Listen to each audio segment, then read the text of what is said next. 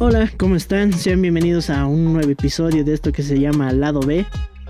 Como siempre, eh, mi nombre es Samuel Ríos y vengo siempre acompañado de Galaín Kevin, que a pesar de las circunstancias nos está siguiendo de su auto a como pueda, y también de Gabriel Choquimia. ¿Cómo es Alain? ¿Estás? ¿Sigues en camino? Eh, chicos, muy buenas tardes y muy buenas tardes igual a la, a, la audiencia, perdón, buenas tardes, buenas noches o, buen día, perdón.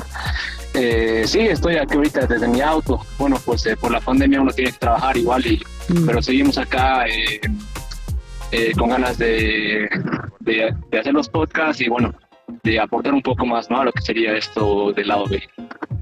Súper, y esto muestra el compromiso que tenemos también con la audiencia y sé que hemos estado tal vez una semanita perdidos, pero temas de la universidad y esperemos que tal vez en estas vacaciones ya podamos traerles más episodios. ¿Qué tal de ti, Gabriel? ¿Cómo va todo? Hola, ¿qué tal, Samuel? Eh, también un saludo para toda la audiencia que va a escuchar este podcast.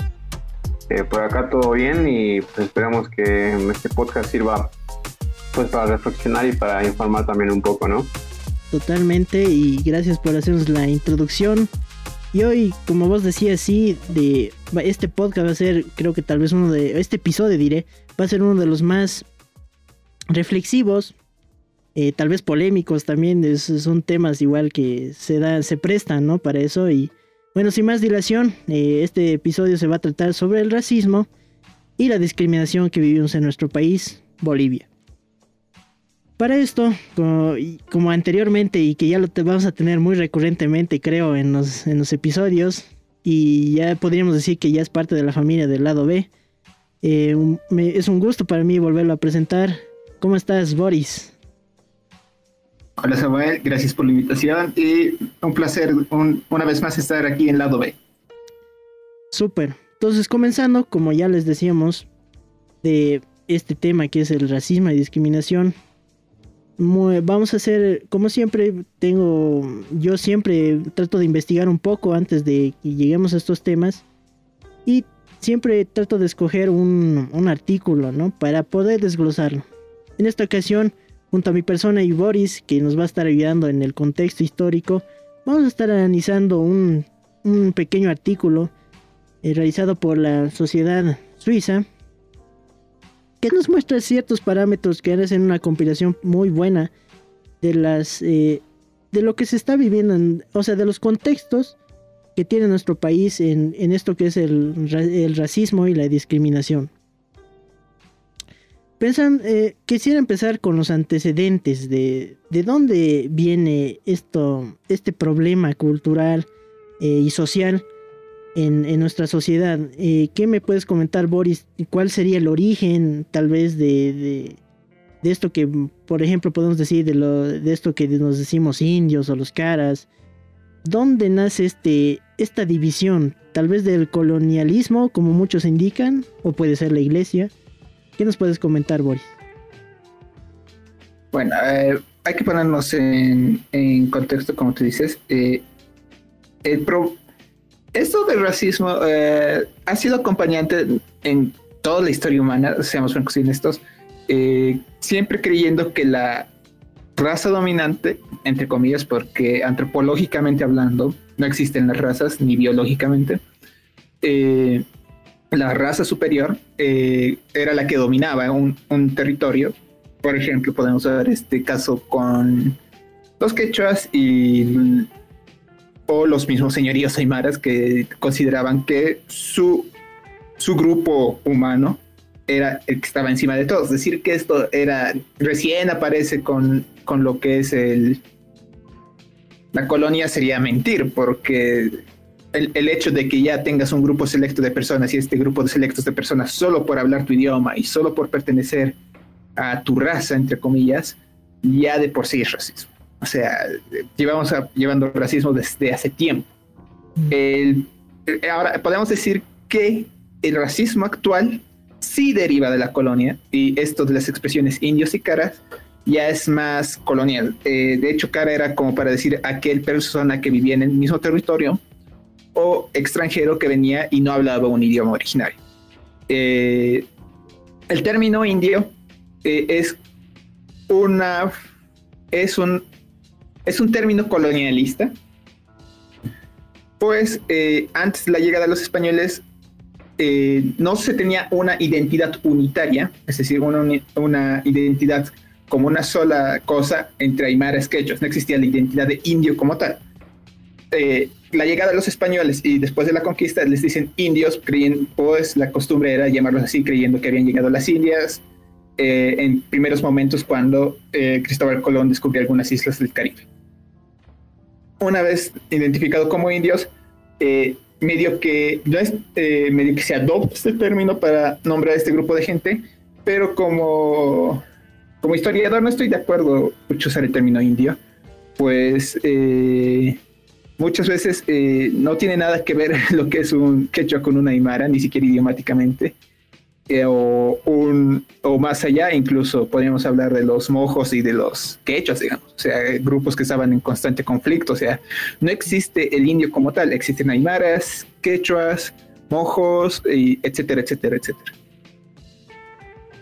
Claro, y eso va muy de la mano como es, como nos llamamos actualmente, ¿no? En un estado plurinacional, ¿no? Y al tener tantas denominaciones, ¿no? Culturales, y que es algo rescatable para decir, o sea, no, al poner también, eh, decir de nuestra parte que tenemos una variedad de culturas, tantas, tantos orígenes, tantas historias que se pueden contar, ¿no? Y bueno, pasando al siguiente punto que nos menciona este artículo, eh, brevemente nos comenta que uno también de los antecedentes claves en esto, o sea, un punto y aparte, ¿no? En la historia de Bolivia, con esto, con la lucha contra la discriminación y el racismo, fue eh, un 24 de mayo, donde se dice que eh, a, unos, a unos campesinos, a un grupo de campesinos que se, dice, se dice que son, eran del movimiento al socialismo, fueron obligados a estar casi desnudos eh, y o creo a obligarlos a arrodillarse y hacer juramentos creo y besar la bandera de Chuquisaca algo así y de ahí surgió este proyecto de ley no que bueno que cada 24 de mayo se, se lo recuerda no como el día contra la lucha de eh, contra la lucha contra el racismo y la discriminación. Y qué nos puedes comentar de estos hechos de Boris de ha sido un punto aparte históricamente o antes ya, ya se había leyes o se, ya se tocaba estos temas? Bueno, eh, la ley de contra racismo y discriminación eh, nace después de estos sucesos, sí, pero ya había discusiones previas a esto. Recordemos, eh, vienen discusiones desde el 52, o estas discusiones sobre racismo y discriminación pero nunca se había normado, pues, eh, y yo concuerdo con esta postura, es que no importa que se lo prohíbas, o sea, puedes evitar que la gente eh, en sus locales evite, evite discriminar a la gente o, evite ser racista en lugares públicos, pero seamos francos honestos, eh, ni para eso ha servido porque cuando estamos en las calles, de todas formas nos seguimos insultando con, con insultos muy racistas en muchos casos, sobre todo la gente adulta o ya más de, mayor edad. Eh, obviamente, eh, creo que este avance ha sido más, que por una ley, o sea, eh, porque estamos viendo una, un, un, declive en cuanto a lo que es el racismo.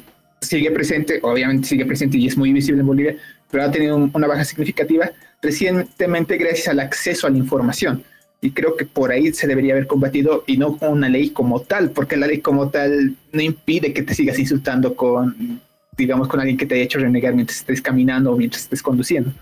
O sea, no, no, no, impedido que exista el insulto racista. Hasta, entre los, hasta los policías los insultan con insultos racistas. O sea, eh, sí podemos decir que ha habido mucho antes esta, eh, esta discusión sobre lo que es el racismo y la discriminación, eh, pero la ley nunca ha cambiado nada. La ley de, racismo y discriminación no, ha servido para un poco. o sea, o sea, no.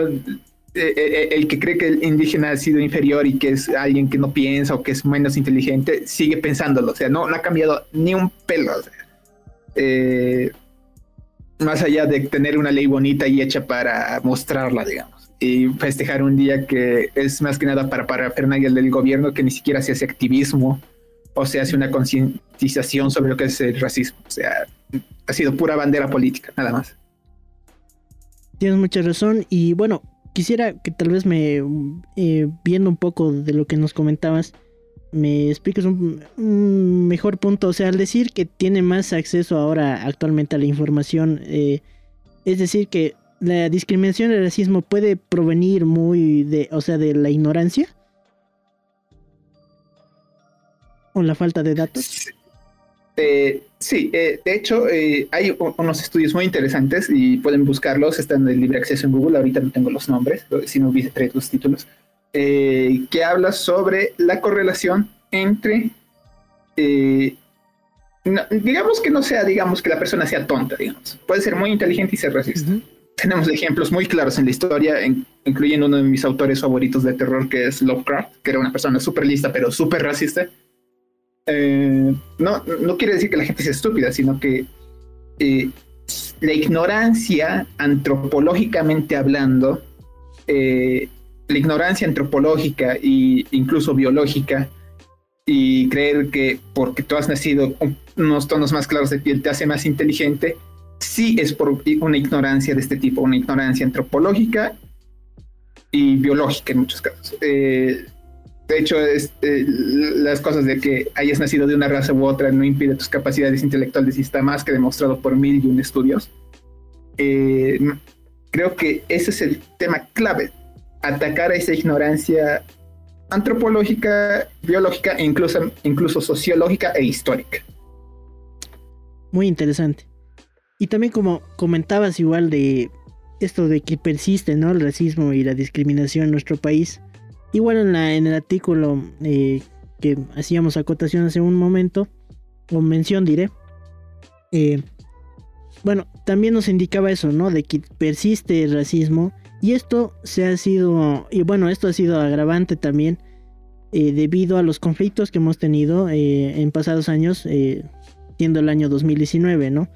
Con la salida del expresidente Evo Morales y bueno, ya sabemos ya todo lo que aconteció, ¿no? Los conflictos. Y de aquí sale esto, ¿no? De cómo, o sea, ahora el, civismo, ¿no? Esta, esta confrontación, ahora esta división de los mal llamados pititas y eh, lo que vendría siendo, eh, no sé cómo llamarlo, ¿no? No, ¿no? no sé que todos son masistas, ¿no? Porque mucha gente fue también a protestar, pero eh, creyendo en otra ideología, ¿no? Creyendo que tal vez los pititas o lo que eh, estaban protestando eh, estaba mal, digamos, ¿no? Y se creó esos dos bloques, ¿no?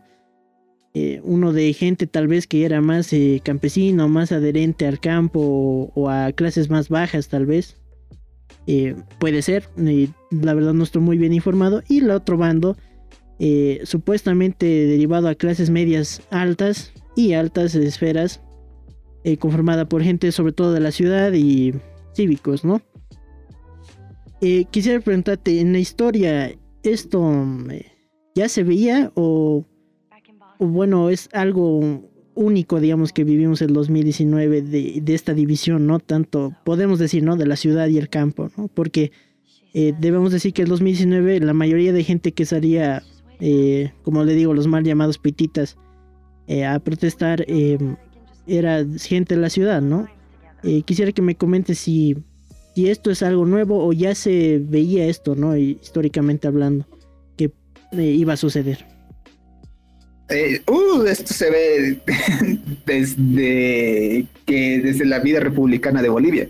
Pero para poner dos, uh, tres momentos claves vamos a hablar ya de, de que se da esta división.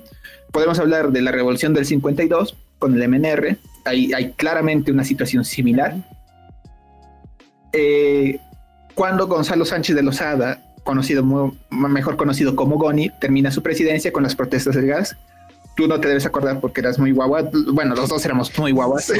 Sí. éramos muy guaguas, pero eh, por alguna razón entendíamos que el, problema era feo porque nuestros papás estaban en casa y medio que tenían miedo de salir y que todo estaba paralizado. Y tenemos también, y, por último, el último, y lo último que mencioné nada más, tenemos esto que decían los conflictos de octubre, noviembre y diciembre. Eh, no es raro, y como tú dices, hay gente que ha ido a protestar eh, tanto por la salida de Evo Morales como en contra de un supuesto golpe. No voy a decir que ha sido golpe, voy a decir un supuesto golpe. Eh, si ha sido golpe o no es un tema mucho más profundo de discusión y esto ya es más politología, así que mejor evadir el tema, que no es nuestro tema central. Pero como tú estabas diciendo, quiero rescatar un punto, es que ha habido gente de estratos más humildes que han apoyado, o del campo y de estratos más humildes que han apoyado, eh, que, ha sido golpe y que han salido a protestar y que han, incluso han, han, renegado, han renegado por la quema de Huipa, las demás. Y por otro lado tenemos a los, como tú dices, mal llamados pititas, estaban en contra de lo que se denominaba el fraude electoral, que eso ya sí ha sido fraude y está demostrado. Pero eh, hay algo que es interesante aquí y es que como cualquiera, eh, como cualquiera esperaba, es que las clases bajas, eh, al final de cuentas, siempre la han conformado campes, casi en su mayoría las han les han, eh, han sido parte, o sea, las clases bajas, mayormente en su, en su masa de gente, aglomera mucha gente de origen campesino o, origen de, o de origen campesino que ha migrado a la ciudad. Y tristemente eh, esto a, veces causa cierto, por tanto la discriminación que han sufrido por parte ya sea de nuestros padres, abuelos y tatarabuelos, eh, mucha gente que ha migrado a, las ciudades se ha visto relegada y ha causado cierto resentimiento en estos casos. Eh, es por eso que mayormente eh, cuando se pinta en este tipo de escenarios se pinta como blancos versus indígenas, cuando en realidad no ha sido así, ha sido un bando político contra otro bando político. pero es más fácil crearse resentimientos con creándose un enemigo que buscando una integración en sí porque buscar la integración es mucho más difícil. Tener enemigos es fácil, o sea, puedes odiar al otro tranquilamente sin conocerlo. Pero cuando buscas hacer que el otro entienda, entienda ponerse en el zapato de otra persona, ya es más difícil. Y ha sido una herramienta política muy astuta para ambos bandos, ojo, para ambos bandos, porque recordemos que no todas las personas que, si bien no todas las personas que han ido a protestar contra el MAS eran racistas, sí había un número racista y eso no se puede negar. O sea, podías, podías encontrar gente racista en, algunas marchas, pero eso no quiere decir que tengas que generalizar en su totalidad. Claro, totalmente. Y bueno, como dices, ¿no? Eh, ¿Cómo usa, usan estos temas tan delicados para, para su conveniencia, ¿no? Los políticos. Que esto lo vamos a desarrollar un poquito más tarde en este episodio. Bueno, pasando a la siguiente sección, que nos hemos tenido un poco callados, ¿no? A Gabriel y a Alain. Eh, bueno, esta sección, en esta ronda quisiera que todos comentemos, ¿no? Alguna experiencia que hemos vivido, ¿no? Eh, tal vez de, no solamente de racismo, tal vez discriminación. Y que esto no se deriva exclusivamente, ¿no? Como estamos hablando, tanto a una clase social o a una raza en particular. Sino puede ser tu religión, tus gustos o la forma de cómo te vistes a veces. Entonces quisieras eh, empezar eh, por ti, Gabriel. ¿Quién nos puedes comentar tal vez de alguna experiencia que hayas vivido o tú hayas visto a alguien, ¿no? Que, viendo una pelea o una situación similar. ¿Qué nos puedes contar?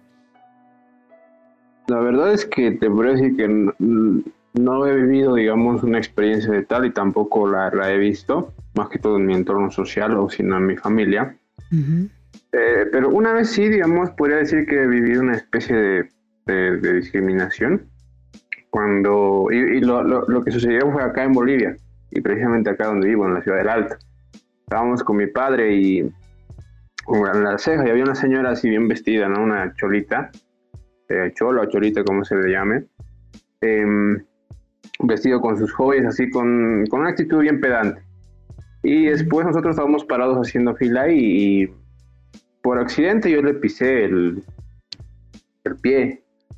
Y yo era niño todavía, no era una persona adulta o, un adolescente.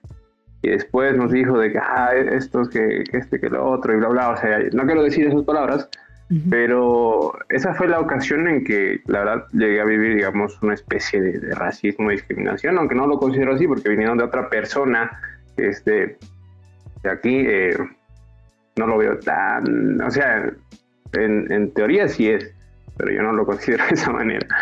Y también eh, una experiencia que, mm, no, no, es experiencia en realidad, ¿no? Algo que también quería comentar, es que, por ejemplo, en, muchas personas se quejan de que en Argentina los bolivianos sufrimos eh, discriminación, de que sufrimos racismo y todo eso. Mm. Eh, yo he vivido en Argentina en mi niñez y la verdad es que de Argentina yo tengo muy buenos recuerdos, nunca hemos pasado con mi familia ningún tipo de racismo ni discriminación.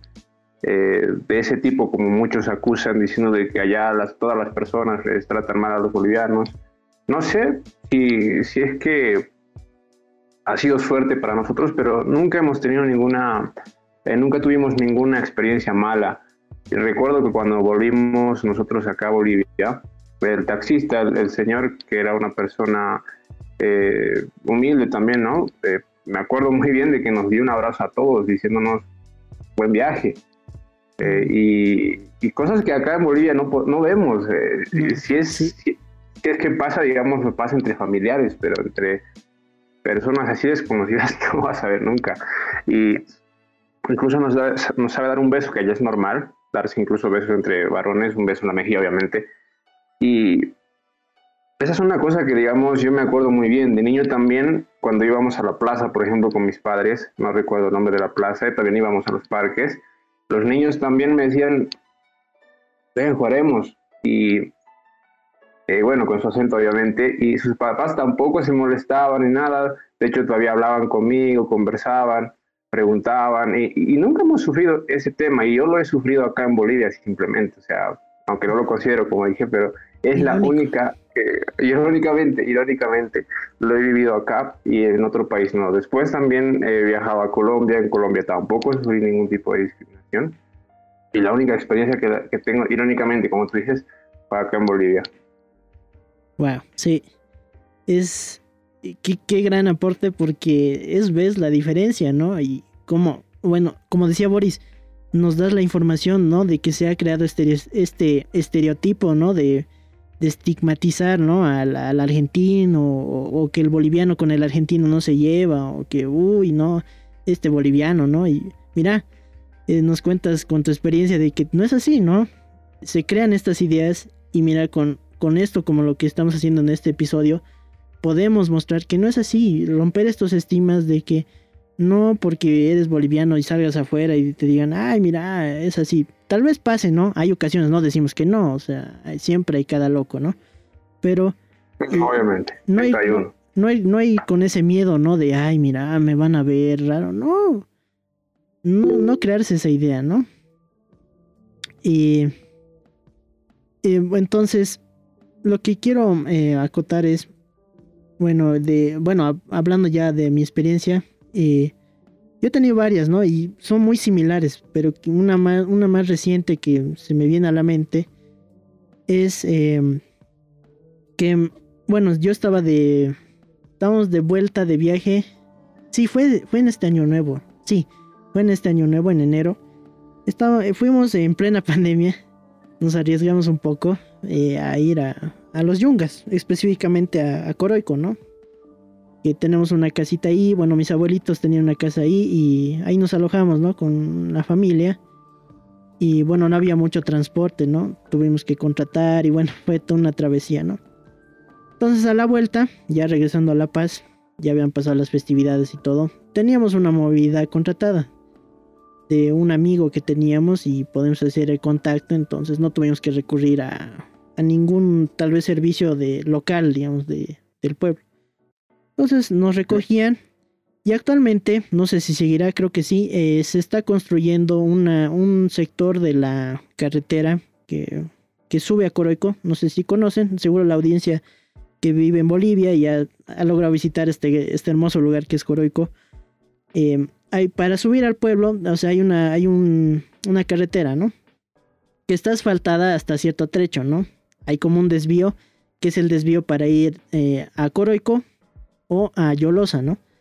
Entonces, eh, ese trecho era todo empedrado, ¿no? Anteriormente, pero actualmente se lo quiere asfaltar, o bueno, se lo está asfaltando, ¿no? Hasta que, o sea, la idea es que llegue todo asfaltado hasta el pueblo, ¿no? Y me, parece genial, ¿no? Y eso va a beneficiar mucho al turismo. La anécdota viene que cuando eh, había un desvío, la verdad nosotros desconocíamos que existía un desvío al bajar, no, o sea, no tenías que bajar por el mismo camino donde están construyendo, porque solo había un carril que era, que era usado para de subida. Pero nosotros desconocíamos eso. Entonces, lamentablemente, el chofer que contratamos eh, tomó ese carril que era de subida como bajada y llegamos a un cruce, ¿no? Ese típico cruce donde te encuentras con otro auto al frente y, ni modo, ya estás trancado y alguien tiene que ceder, dar paso, ¿no? Y mientras estamos dando paso, eh, varios de los automóviles que estaban ahí, no sé si desconozco si era un pasajero, esta persona de que les voy a comentar, si era un pasajero de, eh, de alguien que estaba subiendo o bajando con nosotros. Entonces se bajan varias personas, ¿no? Como para ayudar a, que los autos retrocedan. Y bueno, yo también tengo parientes que son a veces muy chispados, digamos, ¿no? Que no impacientes, sino que eh, les gusta que la gente trabaje rápido, digamos, por así decirlo, ¿no? Entonces, eh, así bajaban y un poco medio tensa las cosas, ¿no? En esos, cuando tienes su movilidad, que esté más para atrás, ¿no? Entonces, eh, mi chofer, el, que, chofer que contratamos, estaba dando retro y es un chofer que, la verdad, para darle un, un poco de contexto, eh, él ya eh, conoce estas carreteras, digamos, ¿no? No es su primera vez que ha viajado, ¿no? Y, también dar contexto de que mi familia, eh, o sea, ya puedo, yo a veces digo, soy más coroiqueño que, que, paseño. Entonces, conocemos el pueblo, conocemos la carretera. Yo he ido por el camino viejo de niño, casi ya de adolescente. Entonces, sé lo que es y sé que también es el trabajo en el campo, ¿no? Entonces, con ese contexto, este señor, eh, que le vamos a decir el señor X, em, se baja y empieza a decirle a mi chofer, ya andate atrás. Al principio, con amable, no, no niego eso, amable el señor. Y que claramente se notaba que era eh, del campo y todo eso, totalmente respetable. Y si no estamos, eh, se cabe aclarar que no estamos, no se está hablando en nada en contra de él. Y bueno, amablemente estaba primero diciéndolo, ¿no? Anda más atrás, anda más atrás. Y el minibús retrocedía, ¿no? Ta, ta, ta. Yo estaba dentro, digamos, ¿no? Y algunos, como decía, ¿no? Mis familiares afuera. Pasa eso, estamos atrás. Y eh, lo que pasa es que el señor, eh, bueno, mi, mi, chofer ya no podía darle más atrás. Eh, ubican, ¿no? Es como ya estás casi al borde, digamos, ¿no? Y ahí se genera, ya, dale, dale, tú puedes, ¿no?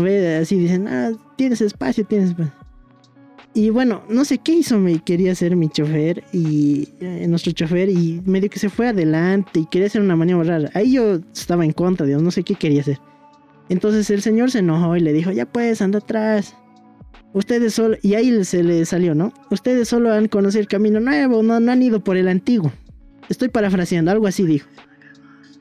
Y no, pues así, chocante, ¿no? Con, todos. Y yo dije, ¿qué, qué le pasa? Así, ¿no? Y, y, más que, bueno, yo más que reaccionar mal, yo me reí, digamos, ¿no? Porque para mí cuando son esas reacciones yo trato de no enojarme, digamos. Yo más bien lo trato con mucho sarcasmo, digamos. Me río. O sea, yo decía, yo me reía, le decía a mis, a mis eh, papá, a mis hermanos que estaban ahí y otros amigos. Eh, este señor acaso sabe que nosotros hemos estado viviendo o hemos estado viajando de Coroico tantos años. y ahí ves la ignorancia, ¿no? De, del señor, ¿no? en su rabia tal vez de, decir eso, ¿no? Por decir, pero él ya tenía un estigma, o sea, de, de, vernos como cara de, citadinos, entre comillas. Y decir, ah, ustedes no han, no han ido nunca por el camino de la muerte, el camino viejo, ¿no? Como ellos dicen ustedes no saben lo que es, ¿no? Así por así, ustedes no saben lo que es andar por esos caminos, así, ¿no? Y feo, ¿no? Porque ahí ya ves que ya él tiene preconcebido algo, ¿no? De que, ay, mira, estos de ciudad, ¿para qué vienen? Así, ¿no? Entonces, esa fue una experiencia, ¿no? Y que también la viví en otras ocasiones, digamos, ¿no? Eh, una vez igual en el teleférico, como me acuerdo que había dos filas Y eh, me acuerdo que yo tenía. No ve que ahí puedes entrar con tarjeta, no hace falta hacer fila, ¿no ve? Para comprar tu boleto. Me acuerdo que recién habían inaugurado la línea amarilla en el, en el alto. Yo con mi familia fuimos, fuimos a, a pasear un cacho, a ver la vista, lindo, sacarnos fotos. Y a la vuelta había una fila larga, muy larga, de, para compra de boletos. Entonces, agarramos y yo tenía, todos teníamos tarjeta en mi familia, entonces nuestras tarjetas, ya no hacemos fila, directo. Y no me hubiera dado cuenta, pero yo escuchando en la fila, así viendo, eh, decía, eh, eh, decía, ay, mira, mira, no hacen fila y no sé qué, así, ¿no? Protestando. Y cuando ya estábamos medio lejos, no sé cómo escuché, pero era como una señora protestando, así diciendo, ¿por qué no hacen fila? Estos también, ¿qué les pasa? Y algo así. Y el guardia más bien, o sea, nosotros fuimos nomás, ya estábamos lejos y el guardia más bien le dijo, no, pues, señora, ellos tienen tarjeta y le explicó, ¿no? Amablemente. La señora seguía con, no, ¿qué les pasa? Esto es así, discriminación, algo así estaba argumentando ella, ¿no? ¿Cómo va a haber dos filas? Que no tarjeta, que no ellos igual deberían hacer fila, algo así, ¿no? Yo ahí lo dejé, ¿no? Y como, bueno, cosas, ¿no? Que pasan y muchas, he tenido muchas experiencias así, ¿no? De, de por qué esto, por qué no lo otro. Y bueno, eso comentarles a ustedes, ¿no? De, a la audiencia de esas experiencias. Eh, no sé, Boris, si nos puedes comentar igual alguna que hayas tenido. Bueno, que yo haya sufrido en carne propia, no. Eh, sé que he visto que eh, muchas veces, sobre todo gente muy, muy mayor, es que los pone de, a, sobre todo a la gente de piel más oscura, al, por ejemplo, al, ni, siquiera estoy hablando de gente indígena, sino estoy hablando de gente afrodescendiente, que es eh, que los tratan como si directamente les dicen he visto gente que ha insultado a, los, a gente afrodescendiente de Coroico, porque tú y yo tenemos una gran familia allí. Eh, eh, referirse a, la gente de color como que como un poco más que animales, o sea, he visto así, pero de forma tácita llamarlos directamente hasta monos, o sea, no. Sí. Sí, o sea, de, forma muy despectiva tratando este, a, estas personas y, y no teniendo tanto problema con, con, con el turista blanco, por darle un nombre, pero sí, o sea, en Bolivia se ve muchas veces eso también he visto que en los propios, eh, que al, indígena, bueno, indígena bajo protesta, la gente de, de, orígenes más autóctonos por aquí, se les trata de, de llamas y no se les baja de eso, o sea, mm. pues, se podría contar todas las experiencias que he tenido con, con eso, incluso señoras, o sea, señoras que se notaba que tenían un, buen estatus social, que posiblemente hayan accedido a una buena educación privada, que hayan tenido los mejores privilegios, eh, trate mal a gente que, incluso siendo igualmente blanca, los trate de menos, digamos. O sea, sobre todo en la zona sur es como algo como que típico. O sea, no... Hay, discriminación tanto económica como por tu clase social económica como por tu raza en sí. Raza entre comillas. O sea, por tu grupo étnico, por darle un nombre. Sí, es muy complicado y como podemos observar de ambos bandos, ¿no? Este, no solo se trata de que, ah, el campesino también trata mal al de la ciudad, sino también en la ciudad pasa estas cosas. Y es evidente, ¿no? A veces, por no prestar mucha atención, digamos, ¿no? Cometemos tal vez ese error de, de hacer la, vista gorda. Y, eh, bueno, o sea, pasamos esto, ¿no? Del lugar, sí, o sea, y, y, hay esas cosas, ¿no? Y también vamos a tocar un, punto en este episodio para reflexionar, ¿no? Sobre esos puntos. Creo que Alain ya, ya llegó a su casita. ¿Qué nos puedes comentar? ¿Alguna experiencia que hayas tenido, Alain? Tal vez una lamentable experiencia, ¿no? En esto que es la discriminación o el racismo. Eh, sí, chicos, eh, bueno, ya sé, mi casa mucho más seguro y mucho más tranquilo. Eh, bueno, em, hablando sobre alguna experiencia, he tenido varias, la verdad. Como sería también, eh, acá en Bolivia es muy, muy, muy normal, tal vez se podría decir, que haya tal vez la discriminación por edad, de, que uno por ser joven tal vez no sepa algunas cosas. Me ha pasado varias veces eso en, mm. eh, de todo, mis papás eh, han sido eh, claro ejemplo y directo, ¿no? De lo que me decían, no, todavía eres joven, no sabes. Así. Y bueno, pues eh, tal vez alguna experiencia, eh, no, no se podría decir eh, algo fuerte, sino que yo lo tomé como algo irónico, porque incluso el término que utilizó la persona está, estaba muy mal a lo que yo conocía, ¿no? Y bueno, va de lo siguiente, yo tenía una, una novia hace, hace como cinco años, ya llevábamos casi como un año y cuatro meses. Y bueno, pues yo había terminado con ella. Y mm, tiempo atrás, cuando todavía seguíamos, eh, ella, eh, bueno, ya compartíamos lo que sería, digamos, eh, vivencias, que te voy a presentar a mi familia, que tal que cual y todo eso, ¿verdad? Y bueno, pues, al final éramos jóvenes y todo eso pero yo, yo me abría ya y bueno, incluso le comenté, ¿no? Que mis abuelos son de, de Sorata más adentro, es un pueblito llamado Kiavaya. Eh, y bueno, pues yo la verdad soy muy orgulloso, la verdad es que el pueblo es muy hermoso, me gusta y como tal yo nunca, nunca, nunca voy a decir que, que mis raíces no provienen de ahí.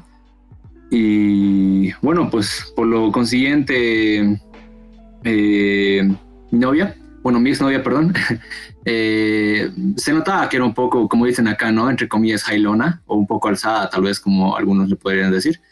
Pero bueno, eh, nunca pensé que iba a llegar a tal punto de que cuando terminamos eh, yo le pedí que, que, por favor regrese conmigo, aunque no me, aunque no me crean. Pero la verdad es que estaba muy, muy enamorada en ese momento, igual era como les digo, era joven pero por todo, por todos, por todos esos hechos que yo le había contado, de que mis abuelitos eran de allá y mis papás incluso eh, nacieron allá, claro, yo soy, yo soy de acá, pero yo siempre digo que, eh, que mis raíces son de, de Sorata más adentro, de Kiavaya, como les digo. Pero yo nací acá, pero a mí la verdad me encantaría ir allá, o sea, y, voy siempre, siempre que puedo allá. Y bueno, cuando le dije que volviéramos todo eso, al final, bueno, me, trató de, no, eres un eh, indio, que fue la palabra que usó, eres un indio de tal, que cual, así que no, que tu familia igual, y yo era de... Eh, esa parte era medio que irónica, ¿no? Porque el término tal vez que ella quería usar era indígena, porque indio, si tú buscas en Google, claro, eh, te va a salir, digamos, persona eh, de cuando Cristóbal Colón llegó acá, ¿no? Y, llegó acá y pensaba que había llegado a la India, ¿no? Y es por eso que se les llamaba indígenas, pero bueno, perdón, indios. Pero bueno, eh, si tú indagas un poco más, indio es la persona que vive en la India. Igual que, bueno, nosotros nos llamamos, eh, nos llamamos bolivianos, argentinos, eh, me dejo entender, ¿no? Sí. esa fue una experiencia muy fea y bueno, les podía contar un millón, de un millón y más, pero esa ha sido eh, la más, tal vez, para mí no, tal vez para algunos sea fuerte, ¿no? Pero para mí ha sido un poco irónico porque el término, incluso el término para mí estaba, para, para mí estaba mal usado. Y ahí, bueno, me hace entender de que la discriminación igual viene por parte de la ignorancia, como decía Boris, ¿no? Pero un cierto tipo de ignorancia en específico. Claro.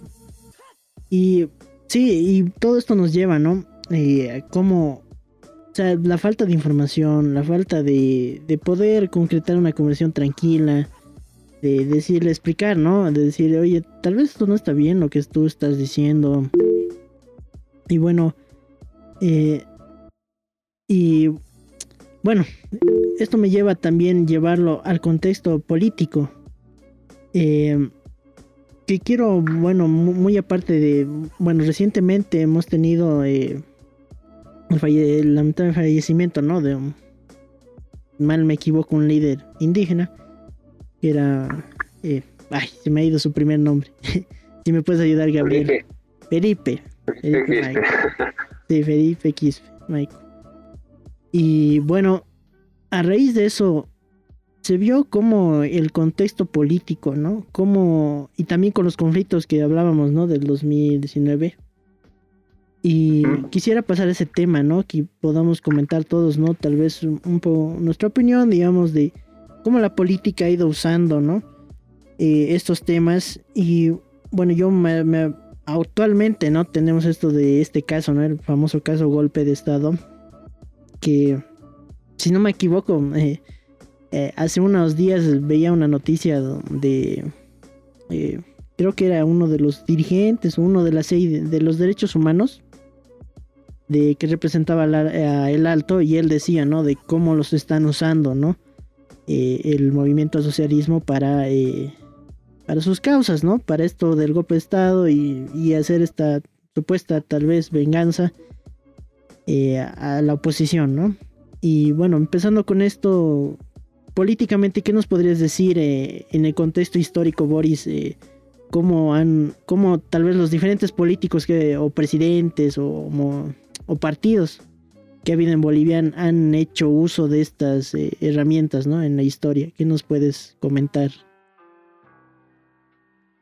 Bueno, eh, el manejo político del racismo ha sido usado desde hace añazos. O sea, podemos hablar desde Bartolomé de las Casas, eh, de, forma registrada aquí en las Américas, que nos habla sobre lo que, lo, cómo los españoles a veces abusaban mucho de los indígenas, eh, o, o, como el, o como actualmente tenemos a movimientos como el MAS o otros partidos que aprovechen esta división que ha causado la misma política últimamente, más que ya la propia sociedad, últimamente son más los políticos que polarizan la, el discurso, es, eh, por ejemplo, eh, cuando, cuando estábamos en, en elecciones, cuando se estaban en elecciones para que la primera vez que ganó Evo Morales, eh, fue un voto contra el racismo, contra la discriminación y por una reivindicación histórica racial.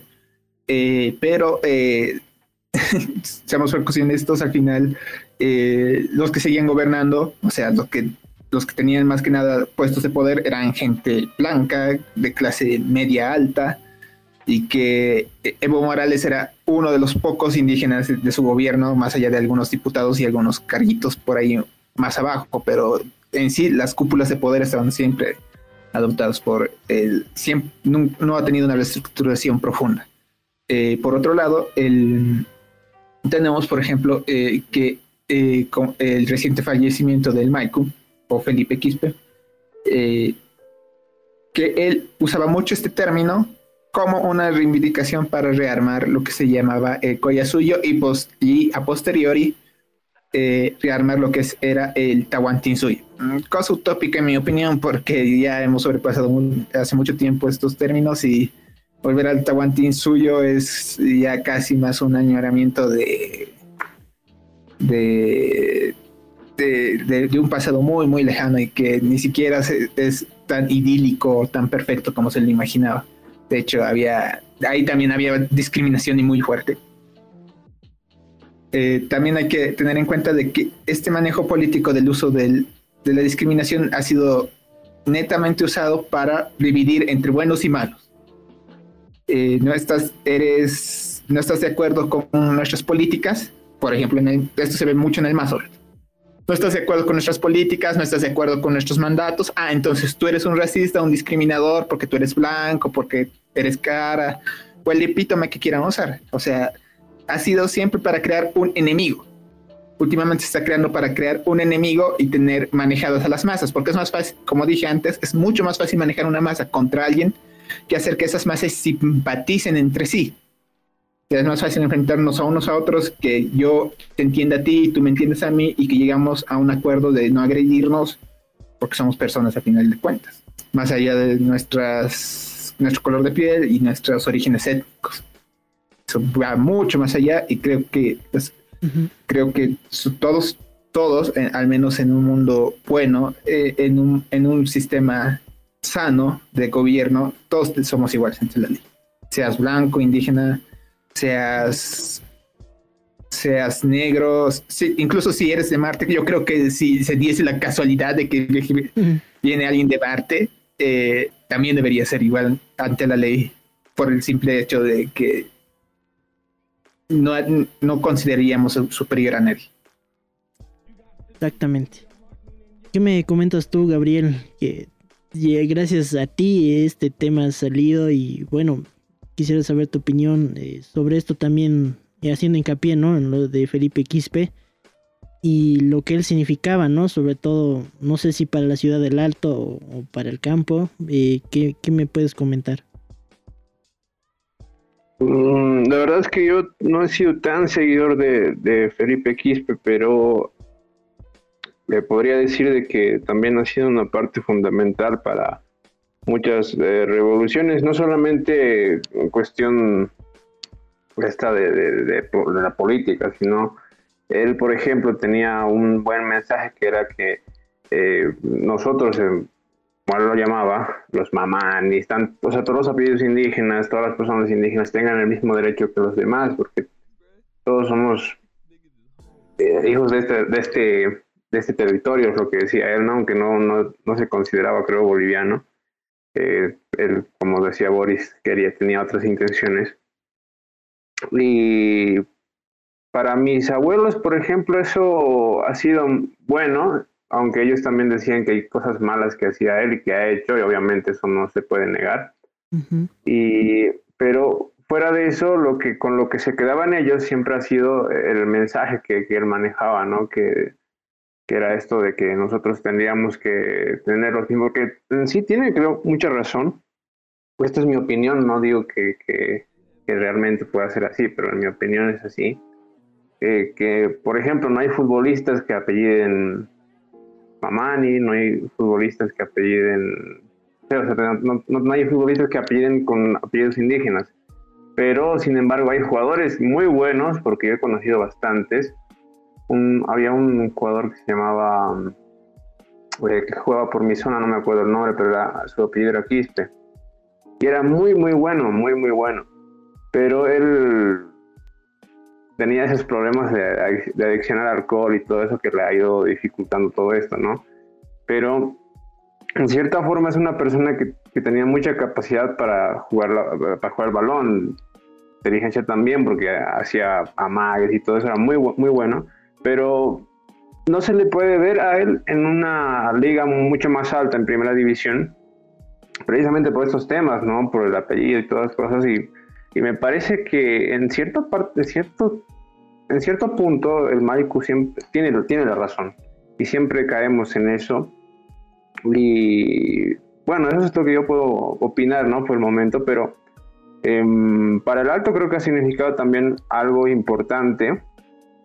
Eh, de hecho, mi, novia, la, mi novia actual, ha conocido a Felipe Quispe y aunque ella no está de acuerdo con su, con su forma de pensar, con su ideología, siempre me, decía que tenía buenos argumentos, aunque radicales, pero tenía buenos. Y también me quedo con eso, ¿no? Y para mí que ha sido también un líder que, ha sacado adelante a muchas personas, que no solamente, no digo económicamente, porque eso obviamente no, pero eh, mentalmente sí lo ha hecho.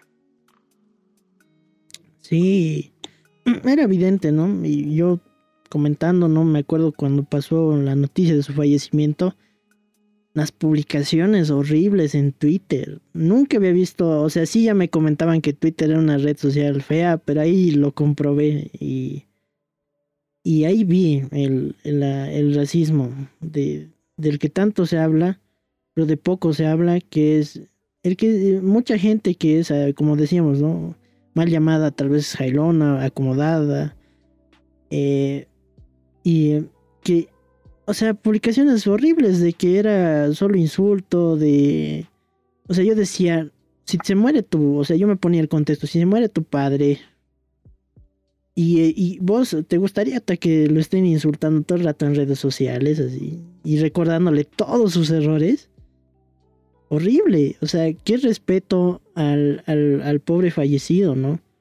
Muy aparte, o sea, como qué es lo que haya hecho en su vida es muy aparte. Ha fallecido una persona, es una persona. Sea lo que ella ha hecho, ¿no?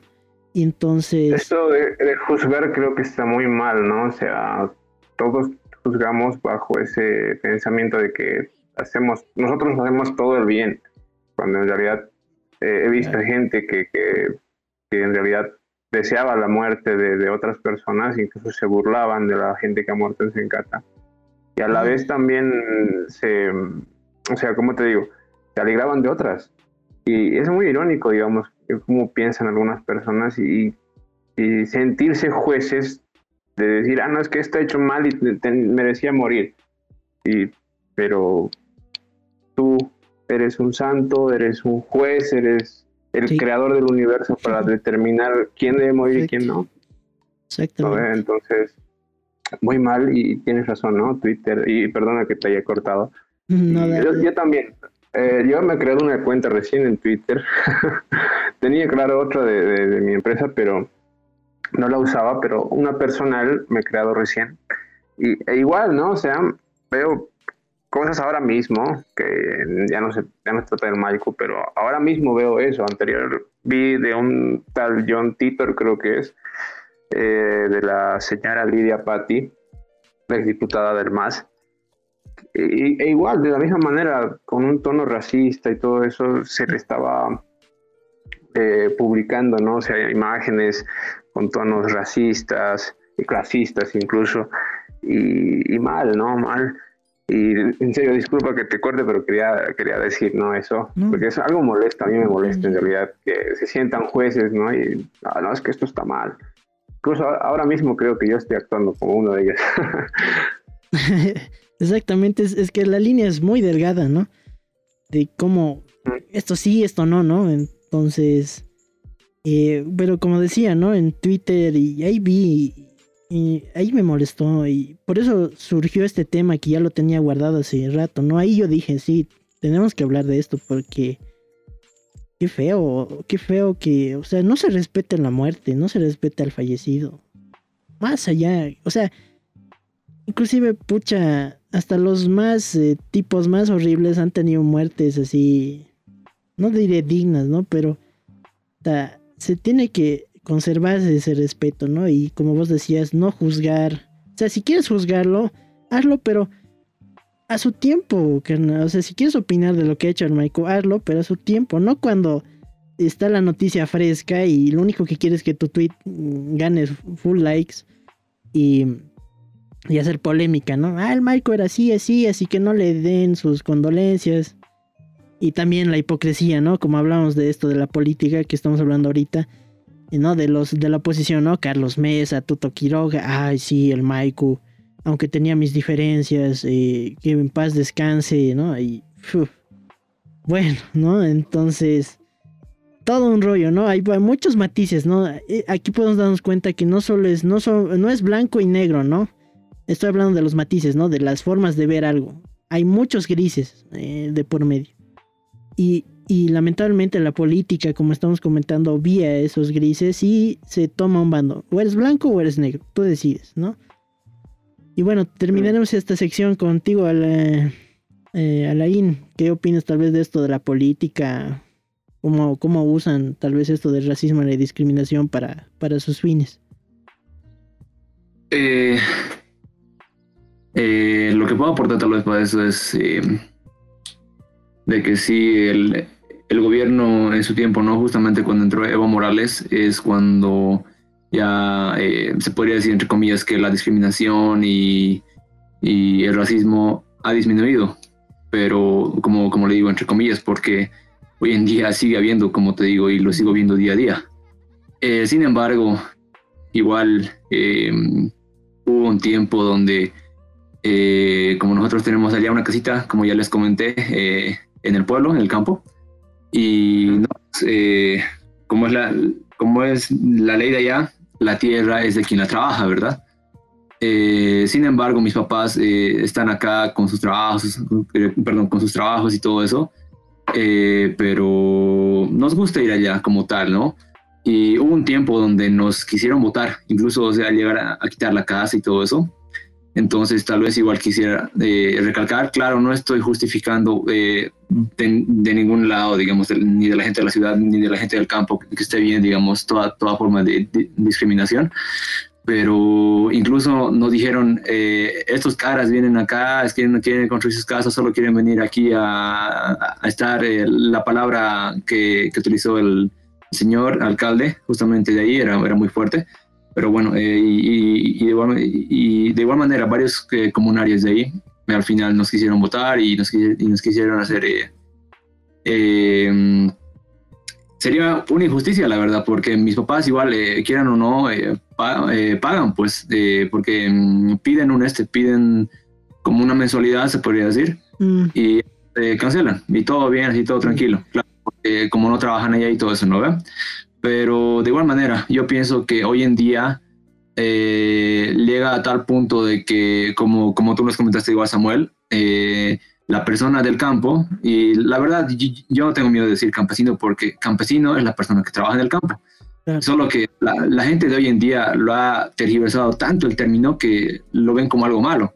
Si, digamos, yo trabajar en la ciudad en este momento, eh, no sé, por decirte como, como, como abogado, como sea, por alguna mala situación me, me tuviera que ir al campo, me, volví, me volvería un campesino, un agricultor, ¿o no? ¿Ustedes qué Sí, ¿verdad? Totalmente. Es un término correcto. O sea, y al final yo no lo veo nada malo, pero como te digo, la gente hoy en día lo tergiversó y la verdad es que como te digo, no apoyo ningún tipo de discriminación, la verdad es que yo odio, odio, eh, ni por parte de, la gente del campo, ni, ni, por la gente de acá de la ciudad. Eso tal vez. Y gracias por dar hincapié, eso es lo que queremos llegar a esto, ¿no? Y pasando a este siguiente punto, ¿no? De reflexión. De que no se trata de, de que eres eh, indio, que eres campesino, que eres cara, ¿no? o, como muy, tal vez lo estamos dejando un poco aparte, ¿no? Que es también esto de que eres cama o colla, ¿no? Sino de que somos bolivianos y somos personas, como decía Boris, ¿no? Muy aparte, inclusive como decía Boris y en forma de, humor, de, inclusive si vinieras de Marte, no importa. Eh, todos son, todos tenemos diferentes rasgos, claro, pero únicamente como personas todos podemos convivir tranquilos. Y también como decíamos, la información es parte fundamental de esto, informarnos. No juzgar por juzgar, no decir, ah, ese sale en la tele haciendo esto, ah, seguro es así, ¿no? O ese otro hace eso y hace así. De ambos bandos, me refiero de alguien en la ciudad hace esto, ah, es así. Si alguien del campo hace esto, ah, es así. No es así, es el, contexto, ¿no? Como vos decías, Alain, de que tú y yo, yo entiendo eso, ¿no? Como vos decías, la mensualidad, lo que hay que pagar. Porque también en Coreco se vive eso. miren, miren, estamos hablando tú de, de Sorata, de lugares mira, al otro lado. Y yo estoy hablando de los yungas y mira cómo, cómo es la, la, igualdad, ¿no? Cómo se vive esa, esa misma experiencia, ¿no? Entonces, de cómo te tratan, cómo te ven. Y, y es por esa falta de información que gracias eh, a Dios ya se está cortando esa brecha, ¿no? De, ya es muy difícil, y con esto de la pandemia lo estamos viviendo, ¿no? De la educación virtual, todo eso, de que ya no puedas tener, eh, o sea, eh, como decía este famoso filósofo, que también a Boris le gusta, que es Antonio Escotado, que en una de sus entrevistas me gustaba, me gusta que él diga que tenemos, parafraseando, tenemos toda la información, o sea, todos los bancos de datos, casi todas las bibliotecas que queramos, de historia, de lo que queramos, está en nuestro celular, está a un clic de distancia. Si queremos saber algo, está ahí. Entonces yo llego a esa reflexión que también les voy a dar la palabra a ustedes para dirigirse también al público. Y yo como director del lado B, de como decía Lain, estamos totalmente en contra de esto de que es el racismo y la discriminación, de donde venga.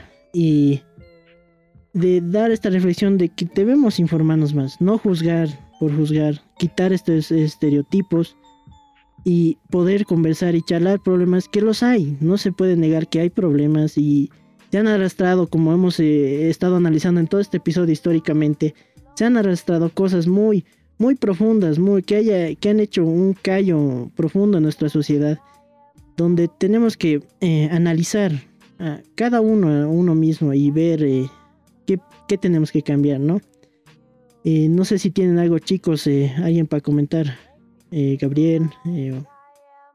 Yo, yo tuviera algo que comentar y ya también que me ayuden ustedes. Em, hace tres o cuatro días atrás yo, bueno, no, no lo viví yo, no o sea, lo hubiera contado como experiencia, sino que eh, mi novia es la que ha pasado por esto. Ella no es, eh, no ha nacido aquí, sino que ha nacido en otro país. Y bueno, le tiene mucho cariño a este país, ¿no? obviamente ha vivido su adolescencia, su niñez ha vivido en Argentina y eh, el resto ha vivido acá en Bolivia hasta ahora. Y por ejemplo, ella siempre comenta el problema que tiene la, sociedad boliviana y ella, por ejemplo, siempre está al tanto de eso. No sé por qué le gusta tanto esos temas, pero la verdad es que siempre está así.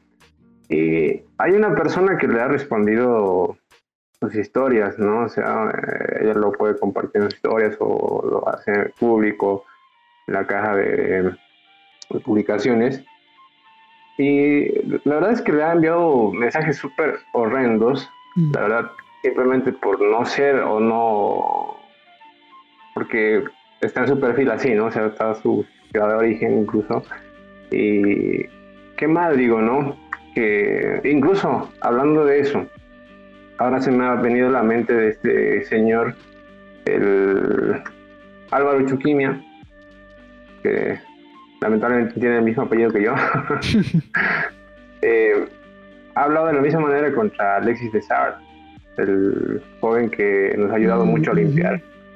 Sí, sí. Entonces, en ese mismo tono, pero pues otra persona que tampoco no es de origen campesino ni nada, es una persona que es su ex compañero de, de ella, y así, ¿no? O sea, las cosas no puedo decirlos ahora porque son palabras súper feas, pero muy mal, digo, ¿no? O sea, muchos bolivianos tienen ese problema de, de basarse en, el origen, incluso por de dónde, de hayas venido. Y mm, otro tema también que ella cuestiona es el tema de los apellidos. Muchos se creen que son de origen europeo, ¿no? O sea, por tener un apellido quizá de ese origen. Y ella me, lo decía en forma graciosa, ¿no? O sea, si, si nos basamos en esa lógica, entonces Evo Morales es 100% europeo. y me decía eso y en un tono bien, bien gracioso me lo dijo. Y en parte tiene razón, porque he visto gente que, que se deja llevar por eso y dice, ah, no, vos indio, vos mamani o vos quispe. Mm.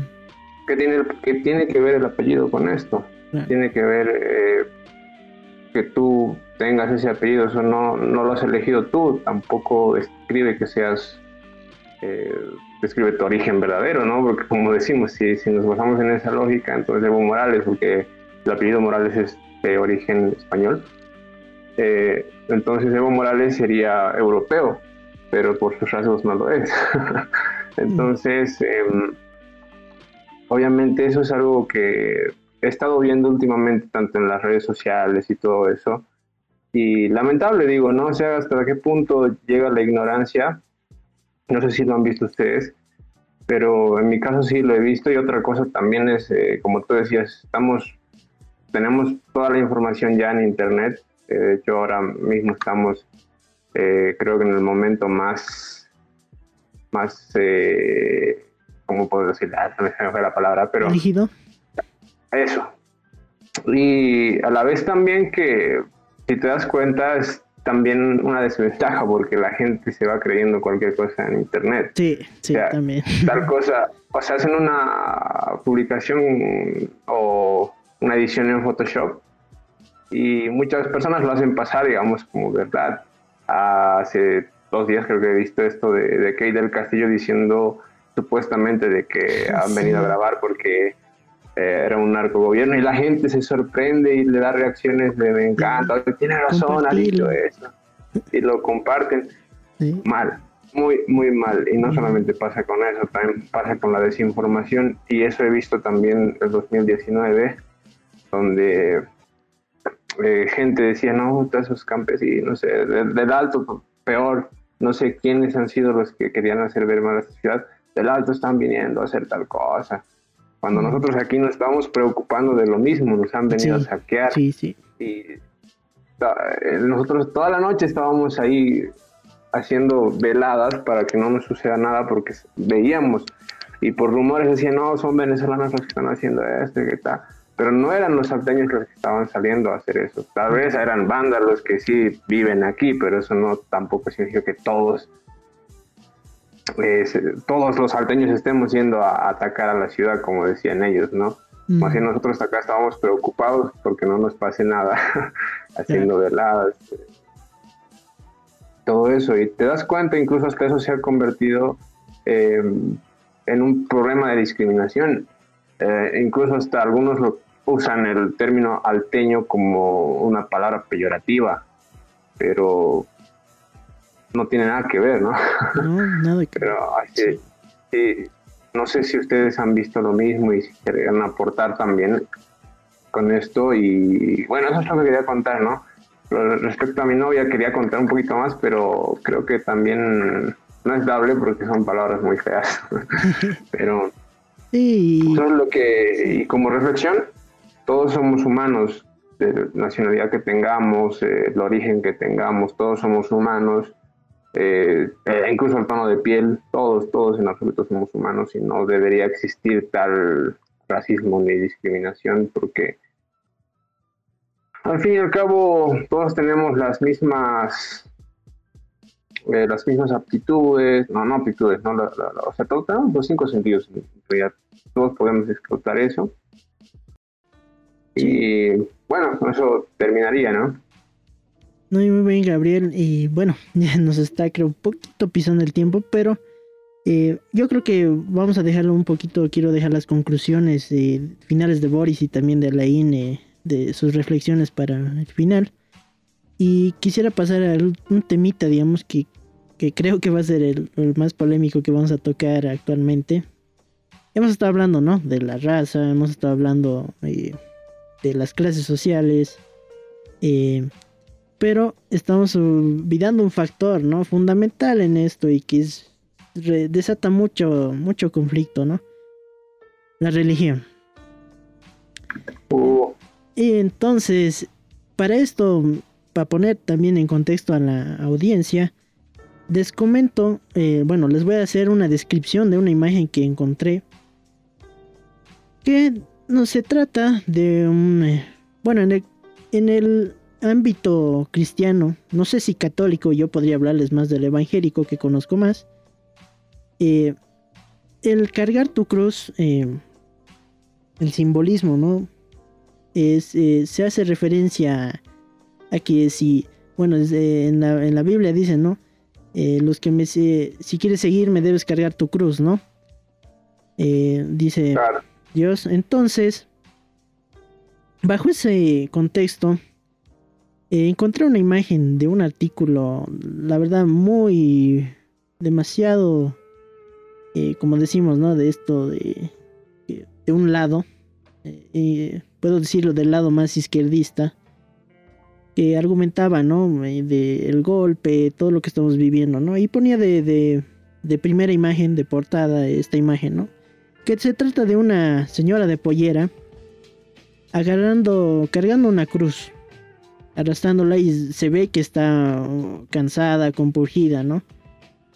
Y por detrás o de fondo a su lado se ve a una otra persona, poco más de y creo que se, una un poco se nota que es una tez un poco más blanca y de una forma medio eh, con unas con un rostro muy eh, tal vez enojado, rabioso con un bastón negro en la mano. Cabe recalcar que también la persona viste de una gorra verde, que ya lo dejo a su imaginación, que, a, su interpretación. Una gorra verde muy similar a, no quiero mencionar la institución, pero ya se puede estar haciendo una idea. Y, eh, y del otro lado, en la mano izquierda, eh, tiene una Biblia. Y el texto, y el único texto que aparece una onomatopeya es eh, eh, ¿Cómo es? Cristo es de Bolivia. Ah, bueno, sí, algo así. Si no mal me recuerdo, no tengo ahorita muy buen acceso a la imagen. Pero sí, Bolivia es de Cristo. Exactamente. Y todo esto tiene un... a mí me impactó porque tiene una gran cantidad de simbolismos. Como bien comentaba al inicio, ¿no? Lo que quiere ejemplificar el cargar tu cruz. Pero yo, empezando yo en mi análisis a esta imagen, eh, quiero, yo tratando de, indagar qué es lo que nos quiere mostrar esta imagen. Primero, quiero ver la distinción en, es clara, ¿no? La distinción de colores de piel en, en la imagen. La señora de pollera claramente tiene una tez de color más oscura y el otro señor o hombre está con una tez más blanca. Ahí ya tenemos las dos primeras diferencias, ¿no? Eh, pasamos, ¿no? Al simbolismo de la cruz que ya les expliqué. Que yo no veo, no sé qué quiere contar con que la cruz, según el artículo creo que nos comentaba de cómo desde la colonización se les imponía al campesino, ¿no? Creer eso.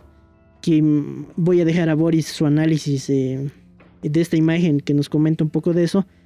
Pero em, eso yo veo, ¿no? No sé qué quieren lograr con... Eh, qué quieren ver de ese versículo que está muy sacado de contexto. No, no que la cruz no significa, claro, cada, más bien es algo que está llevado al cristiano, digamos, ¿no? Que el cristiano es el que tiene que cargar esa cruz y eso es un, eso es parte de ser cristiano, ¿no? Eh, el, y esto implica, como decimos, si estamos hablando ahorita de discriminación, de que aceptes de que mucha gente te rechace por ser cristiano, por creer en esa religión. Eh, en eso en un ámbito cristiano, estamos, uh, cabe hacer hincapié.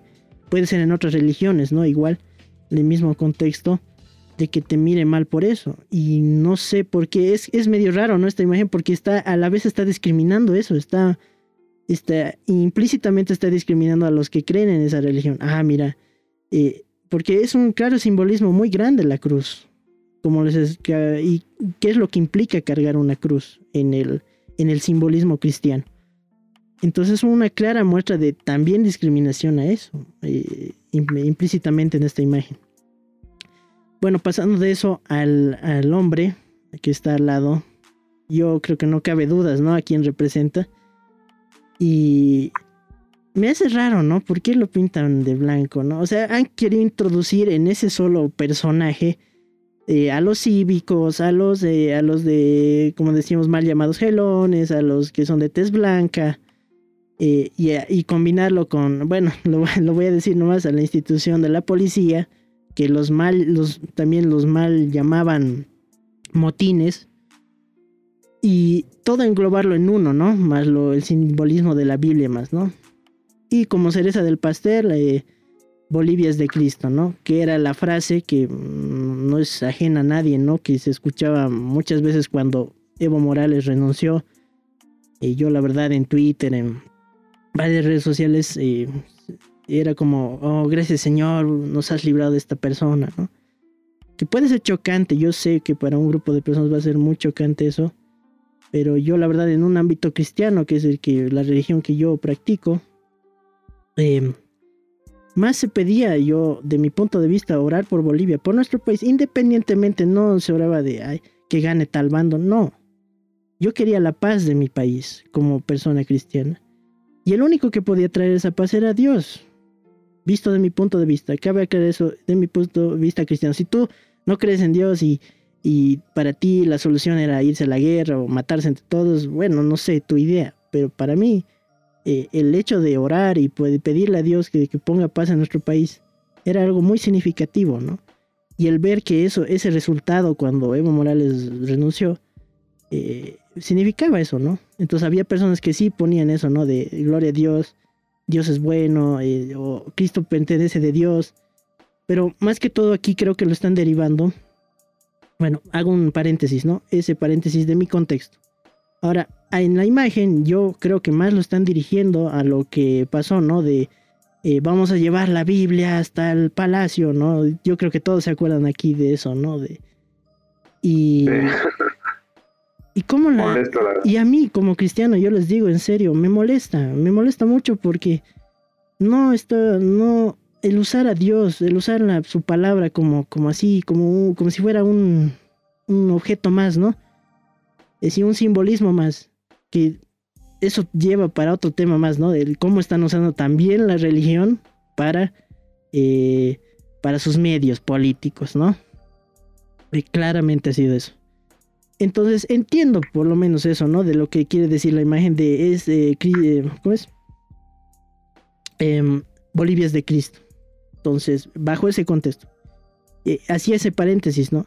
Cómo los cristianos veíamos ese, lo de orar por nuestro país y cómo esta gente lo veía de una parte de, Camacho, de eso, de, cómo usaba la Biblia, totalmente innecesario. de decir vamos a llevar al palacio y no sé qué, ¿no? Y etcétera, ¿no? La quema de Huipalas, la, la, eh, lo que han quitado, la, lo que querían quitar la Huipala, ¿no? del palacio. Entonces, N cosas, ¿no? Bueno, ese sería en, mi primera parte mi análisis, ¿no? Eh, quisiera continuar contigo, Boris, eh, sobre todo para dar más contexto histórico, ¿no? Del simbolismo. Bueno, bueno, eh, más que nada, eh, eh, esto lo estoy hablando desde lo que he aprendido un poco de historia del arte. bueno, la cruz, cuando alguien carga una cruz, una de dos, o es un mártir o está buscando ser una, o, está representando en este caso, y, yo creo que es más tirado a este lado, a un tipo de santificación de la persona. ¿Ya? Recordemos que Recordemos que después de todo lo ocurrido vinieron los problemas de noviembre y diciembre, que hubo casi un estallido entre, entre civiles, digamos. Por un lado tenías a los que estaban buscando, eh, estaba reclamando de que ha sido golpe, y por otro lado tenías a la gente que estaba, estaba defendiendo que sí había habido fraude y que lo que había ocurrido no era un golpe de Estado. Eh, bueno, este enfrentamiento obviamente eh, en su gran mayoría era gente, era gen, e, era como digo, eh, desde afuera, porque seguramente el artículo que has leído es de un artículo de fuera, se veía como que la gente popular, la clase pobre, se estaba enfrentando contra los ricos que habían destruido un gobierno popular democrático. Y que después de con lo que vino Áñez y con, y con los recuerdos que aún siguen frescos eh, lo que ocurrió en octubre eh, con, con Gonzalo Sánchez de Lozada, Goni, para para poner más en contexto, cuando Goni renunció, eh, hubo una fuerte represión y una fuerte matanza, una, una fuerte represión y una, gran cantidad de muertos por el lado de la, por el lado del, lo que se llamaba eh, los movimientos contra el gobierno del MNR. Eh, aquí usaron la misma figura, o sea, es decir, han agarrado y han puesto y, no, voy a decir si, se han matado entre ellos, con que había muchas teorías que se habían matado entre ellos, ni voy a decir que, eh, que la, ni voy a decir que eh, los policías no hayan sido responsables. Yo voy a decir que ignoro eso. Eh, no, voy a, no voy a hablar a favor de ningún lado ni del otro porque no tengo la información para corroborarlo. Pero en este caso yo creo que se está buscando una santificación a las imágenes de esta gente que en su mayoría eran gente campesina y lamentablemente muchas veces obligados, porque yo conozco testimonios de gente que ha sido muchas veces obligada a asistir a este tipo de marchas por, eh, por, por dirigentes de, ya sea de sus sindicatos, de su comunidad, a ir a estas marchas. Y tristemente ocurrió lo que ocurrió. Muchos algunos murieron. Eh, y, y creamos o no, eh, este discurso de que usó que, usó Camacho y gran parte de lo que ha sido, sido el gobierno de Áñez ha repercutido mucho en la visión que se, se tiene políticamente de la, del cristianismo en general, tanto católico como evangélico. Porque eh, se ha usado como excusa de que eran ritos paganos, eh, eh, se hacía saumeríos y que ahora Dios estaba tomando el control del poder, el poder, pero al final los tipos eran igual o más corruptos que los que hacían saumeríos. O sea, Totalmente. Eh, o sea, obviamente siempre hay una visión de que se quiere imponer la religión. Últimamente ya no, se utiliza tanto eso de imponer la religión porque si bien estos actos tenían un tono religioso, nunca se buscó en sí mismo imponer una religión de, mí, si se hubiese intentado eso, yo creo que yo hubiese sido el primero en marchar porque estoy en contra de que se imponga una religión a través del Estado. Yo creo que cada todo el mundo es, libre de creer lo que le dé la gana. Correcto. Eh, puede sufrir las consecuencias. Si, sus creencias ya los llevan por malos caminos, digamos, un, tipo que tiene una secta así súper sanguinaria y comienza a matar gente y lo terminan arrestando, ya, digamos, ahí podríamos decir, podríamos incluso prohibirla, pero en creer, digamos, en algo, digamos, eh, por ejemplo, cree que mi que mi que un anillo me va a dar suerte, no es, no debería ser prohibido, nunca ha sido.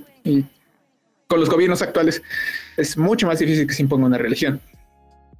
Eh, obviamente, eh, esto de que se impuso la religión aquí en América sí es cierto, o sea, en la colonia se impuso la religión católica, pero eh, más que nada era por unas jugadas políticas. Realmente la Iglesia Católica para obtener más adeptos solo se ha mezclado con las creencias originales. De hecho, eh, tengo testimonios de compañeros que son, de amigos que son antropólogos que te hablan de que siguen adorando a, sus propios dioses, o sea, a dioses de la lluvia y demás en lugares muy alejados en el campo y que tienen estatuillas que datan de miles de años. O sea, no, no es que se haya desaparecido, en muchos casos, eh, por ejemplo, eh, el, carnaval. En carnaval se tiende en Potosí a ir a caminar hacia el cerro, a hacer una adoración a la Virgen del Cerro. Pero en realidad lo que ocultaba eso era que los que la gente que la gente colonizada, o sea, los quechos o aymares que vivían en ese territorio, fuesen a adorar a su huaca, a su dios que representaba el Cerro Rico de Potosí, que lo convirtieron posteriormente en virgen. O sea, no creo que haya una imposición, no se haya buscado una imposición de religión, ha sido más que una búsqueda, eh, un, manejo del discurso religioso, eh, que tristemente tal vez haya creado estigmas en la comunidad cristiana en general.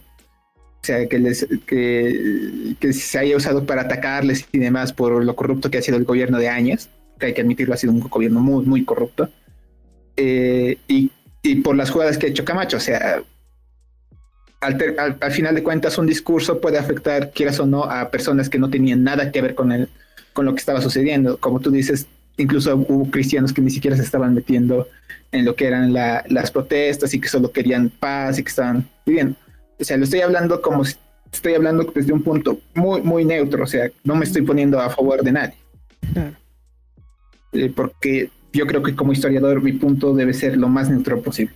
Así que eh, en este caso, eh, porque todos tenemos nuestras creencias particulares, eh, el, discurso de Camacho de llevamos a llevar la Biblia a la iglesia y demás ha afectado mucho la imagen de esto.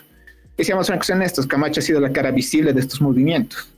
Eh, es por eso que vemos la representación a un hombre blanco y muy parecido a lo que ha sido la vestimenta incluso de Camacho, obviamente con elementos, como tú dices, de la institución policial.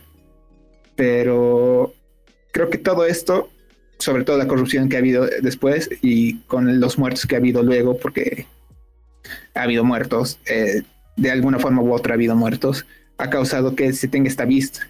Eh, ya de ahí analizarlo si ha sido eh, lo, que ha, lo que ha pasado y sobre cómo nos sentimos a partir de la imagen ya es algo mucho más subjetivo. Y bueno, es lo que puedo aportar. Súper, no, y totalmente la razón. Sí, yo también hacía ese hincapié, ¿no? De mi opinión, ¿no? Y eso ya la, la subjetividad, ¿no? Y, es normal, ¿no? Que todos tenemos opiniones, pero gracias por mantener la imparcialidad, que es lo que también buscamos, ¿no? En, en, el podcast, ¿no? Del lado B. No sé, chicos, eh, Alain, eh, que, no sé si has podido analizar la imagen o qué, qué te... No más que, estamos hablando de qué te genera, sino eh, ves que algo, o sea, ¿qué puedes sacarle tal vez de qué, qué quiere mostrar? Por así decirlo.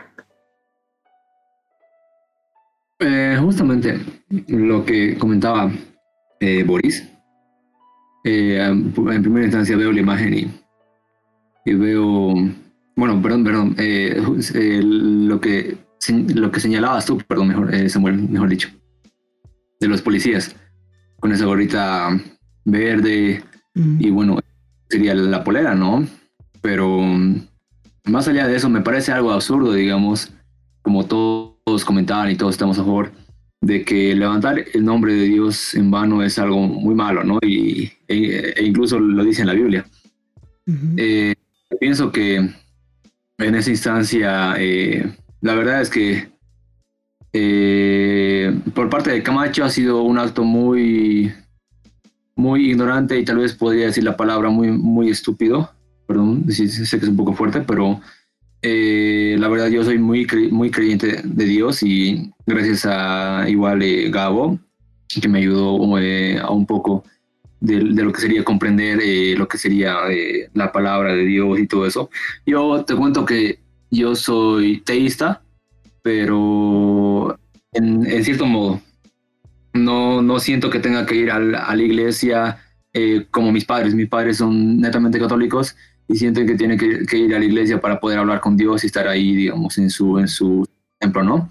Igual respeto todas las religiones, no estoy eh, dejando de lado a ninguna religión, respeto cada punto de vista, pero eh, como tal, eh, me parece un poco absurdo, como te digo, la imagen, pero muy, muy, muy, muy controversial, ¿no? Porque incluso vemos ahí lo que sería eh, una señora de pollera, ¿no? Eh, manejando la cruz y todo eso. incluso acá se, me viene una, frase que una vez un, un, amigo me dijo, nunca llegues a discriminar a alguien por su religión o por su trabajo. ¿Por qué? Eh, me acuerdo que me hizo referencia a un, a un albañil, porque hoy en día hay varias personas que, bueno, incluso por tu trabajo, viejo, si eres un taxista o si eres algo, te discriminan. Eh, sin embargo, me dijo, ese albañil sabe construir una casa, ¿tú qué sabes hacer? Me dijo. Y ahí yo, me, y ahí yo fue donde pensé y dije, o sea, él tiene mucha razón. No, antes de, menospreciar o, discriminar a una persona, eh, siempre hay, hay, que ver los dos, los dos lados de, la moneda, ¿no? Y ver, digamos, cómo la persona se está esforzando por hacer algo. Eh, eso, eso sería, digamos, eh, viejo, el, el, comentario que te puedo dar, tal vez. Súper, y bueno, creo que terminaríamos con Brocha de con Gabriel. Y también quiero, por el tiempo también, que si nos puedes dar igual una conclusión.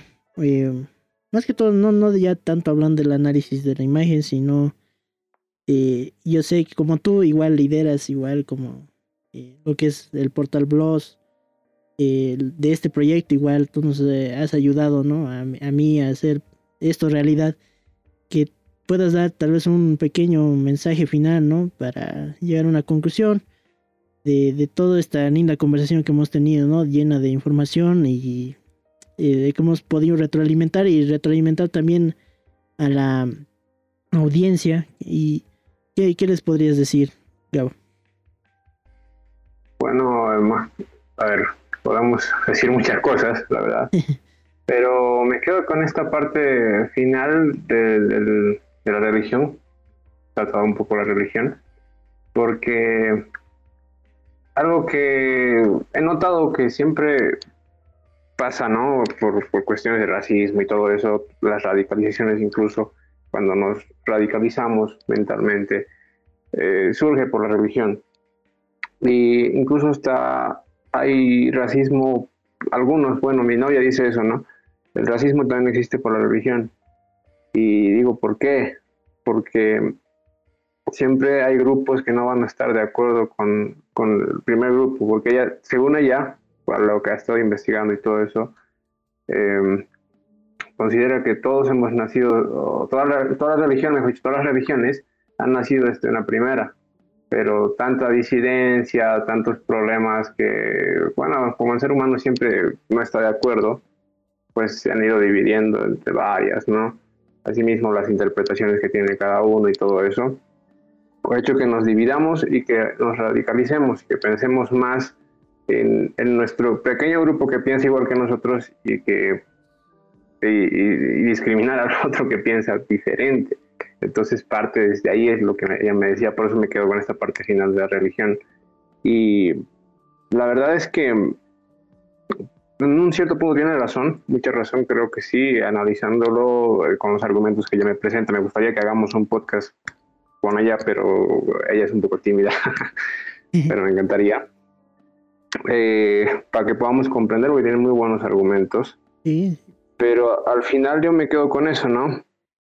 Con que debemos ser más abiertos a pensar, a, analizar las cosas y a no quedarnos y decir, ah, no, es que esto está establecido acá, es que esto lo dice tal. Yo sé, yo, yo también sigo la doctrina de, Jesucristo, la verdad, no soy religioso, eso sí, pero soy muy seguidor de, de Cristo, sigo todo lo que dice Él, y al final siempre eh, quedo como él, ¿no? Siempre trato de ser con buena persona como él, convivir con todos, eh, de ser, un, ¿cómo lo digo? O sea, de, no discriminar a nadie, en realidad, y tampoco ser racista con otro, tampoco ser xenofóbico, nada de eso. Y a ver, pues, no sé cómo resumirlo todo porque hay muchas cosas que me gustaría decir en esto. Pero siempre hay que estar abiertos a, analizar nuevas cosas, a pensar nuevas cosas, a conocer nuevas cosas. Una religión, una forma de pensar no es lo correcto. Puede ser, pero siempre a veces terminamos equivocándonos, siempre decimos, es que esto, esto dice así, es que esto dice tata, pero, por ejemplo, no, no quiero decir nada malo sobre la religión, pero los religiosos, para mí, para mi punto de vista, son personas que se cierran a solamente una cosa y no están dispuestos a abrirse a otras. Y pasa también la discriminación con eso, ¿no? Eh, a mí me, discriminan por unas personas, me dicen, ah, no, es que tú no eres cristiano, eh, o, me dicen, ah, tú eres, o sea, ¿cómo te digo? Yo no, tampoco estoy en un punto medio, sino que conozco otras cosas y, en base a eso tengo un pensamiento más, más eh, analítico y no me pongo de ningún lado. Entonces creo que es lo más correcto ser así. Y me sigo tardando en decir, pero eso. Eh, todas las personas como reflexión yo diría de que siempre estén abiertos a conocer nuevas cosas, em, a ser más tolerantes, a, no sé qué más decir, ser más tolerantes, em, respetar las creencias de otros, porque como digo, nada es nada es correcto, nada es eh, firme. Hay cosas que aparecen nuevamente, nuevamente, nuevamente y vamos a ir conociendo poco a poco. Entonces hay que ser tolerantes y respetuosos siempre. Y con eso pues quedaría ¿no? el mensaje que, me gustaría dar. Súper. Y bueno, así concluiríamos este episodio. Lamentablemente no nos da el tiempo para, para hacer las preguntas, nuestra sección de preguntas que siempre hacíamos al final. Tal vez las dejamos para una segunda parte, quién sabe. Hay otros temitas igual que, o sea, no solo ya hemos, logrado hasta tocar hasta la religión, ¿no? Pero de aquí deriva, ¿no? La comunidad LGBT y otras muchas derivantes raíces que se salen para tocar estos temas, ¿no? Que esperemos tener invitados igual que nos comenten su punto de vista y que sean parte de tal vez de estas comunidades y ojalá se dé la oportunidad en un futuro. Bueno chicos, ha sido genial, o sea, nuestro episodio ha sido el, creo que el más largo que hemos tenido, pero ha sido muy lindo, mucha información, espero yo a la audiencia que le haya gustado, la verdad se ha puesto mucho esfuerzo en hacer este episodio y que sea agradable para todos, como volviendo a aclarar, esto no es para juzgar a nadie, no queremos eh, que nadie se sienta ofendido o por alguna opinión o algo, si eres libre de opinar, esto en nuestro va a estar esto publicado en la mayoría de nuestras redes sociales. Y si eres libre de comentar, dar una opinión, y si quieres ser también parte de este debate, está toda la puerta abierta del lado B para ti. Eso sería chicos, gracias por estar en este episodio. Nos vemos en la siguiente. Listo, Samu. Gracias igualmente por invitar. Muchas gracias por invitar. Hasta luego. Chicos, hasta luego. Gracias por todo.